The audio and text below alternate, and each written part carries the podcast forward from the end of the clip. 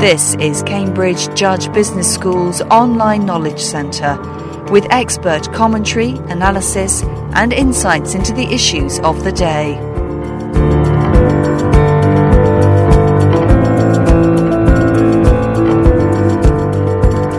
Emotion Helping by Managers is the title of a paper by Professor Martin Kilduff and follows a study of a specific area of workplace manager employee relationships.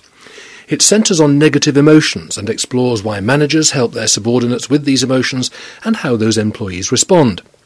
Both groups recognised the need to control negative emotions for the good of the organisation. However, managers who provide that emotional help felt it was over and above their role. Non managers, on the other hand, defined that emotional support as part of the managerial function. Other findings included the belief by those being helped that no reciprocal commitment was required, whereas the managers in taking on discretionary extra role behaviour did expect a return. So, was Professor Kilduff surprised by the outcomes? I was surprised that there was such a discrepancy between the way that managers and the way that um, the, the people they were helping perceived the help itself because the managers thought they were being self described themselves as being instrumental. They were just doing it for the sake of the company or the sake of their careers because they thought it was a good thing. Um, but they saw it as altruistic in the sense that it wasn't part of their job. Whereas the, uh, the employees very much saw these managers as just going about their, their work as they should do, helping solve problems. And so there was a, a discrepancy there. So that was surprising.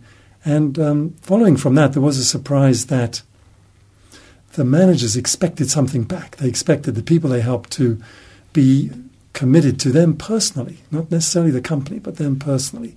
Whereas the employees resisted that.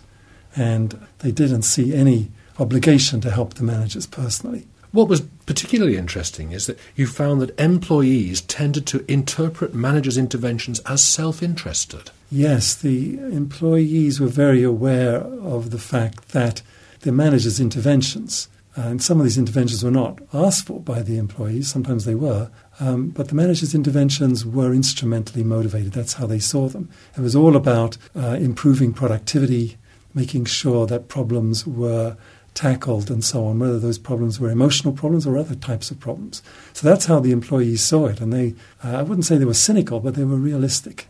They saw it as part of the managerial role. They saw it as part of the managerial role, and they had no doubt about that at all. What was the manager's view of that? The managers saw themselves as going beyond the bounds of their work roles. And they seemed to have a rather narrow interpretation of what their jobs were. And that those jobs did not include intervening to help subordinates or anyone else solve their emotional problems, uh, whether they were asked or whether they intervened. So they thought they were being good guys, uh, but that they recognized that this was going to help them and help the company, but they didn't. They didn't see it as part of their work role at all, and that's that was a major surprise. And what did they expect back then from the employees? Well, it varied, but a surprising number of the conversations we had with them revealed that they expected personal commitment from their guys to help them, not the company, but personal commitment to them. And that's where they were liable to be disappointed. Um, they didn't expect the employees to help them with their emotional problems, and nor did the employees see that as an option because there is a hierarchical barrier, and these people were, were the boss, bosses, and you know you don't help your boss with private emotional problems. So that option was not open the expectation from the managers was, well, they'll be repaid in some other more private way. And that's where it starts getting a little uh, worrying from the point of view of us as researchers, because if you are expecting repayment for emotional help, then it doesn't take too much of a stretch of the imagination to see patterns of dependency arising and people playing at amateur therapists and so on, and that could lead to problems in the long run.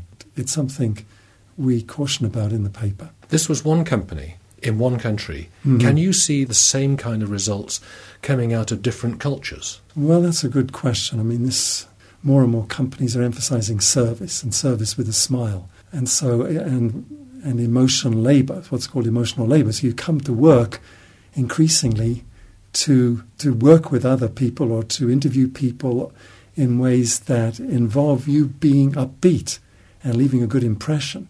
And that's, in some cases, mainly what you are doing. And, and a lot of people around the world are engaged in that kind of work. You can think of air, air stewardesses or people in restaurants, all kinds of service industries. So the pressure of the work, irrespective of whatever culture we're talking about, is likely to enforce the kinds of patterns we're seeing here, although they may differ from culture to culture. But everywhere in the world, emotional labor is very much what people in service organizations are expected to perform. And if they're not upbeat, then the managers are going to feel obliged to intervene.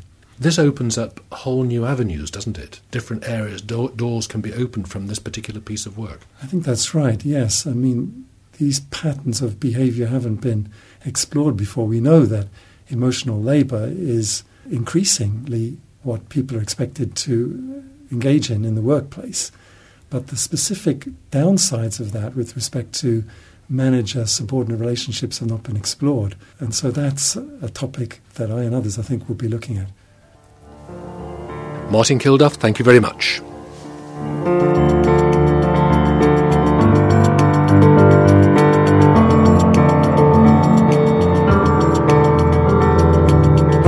This programme was produced by the Cambridge Judge Business School as part of its online broadcast series.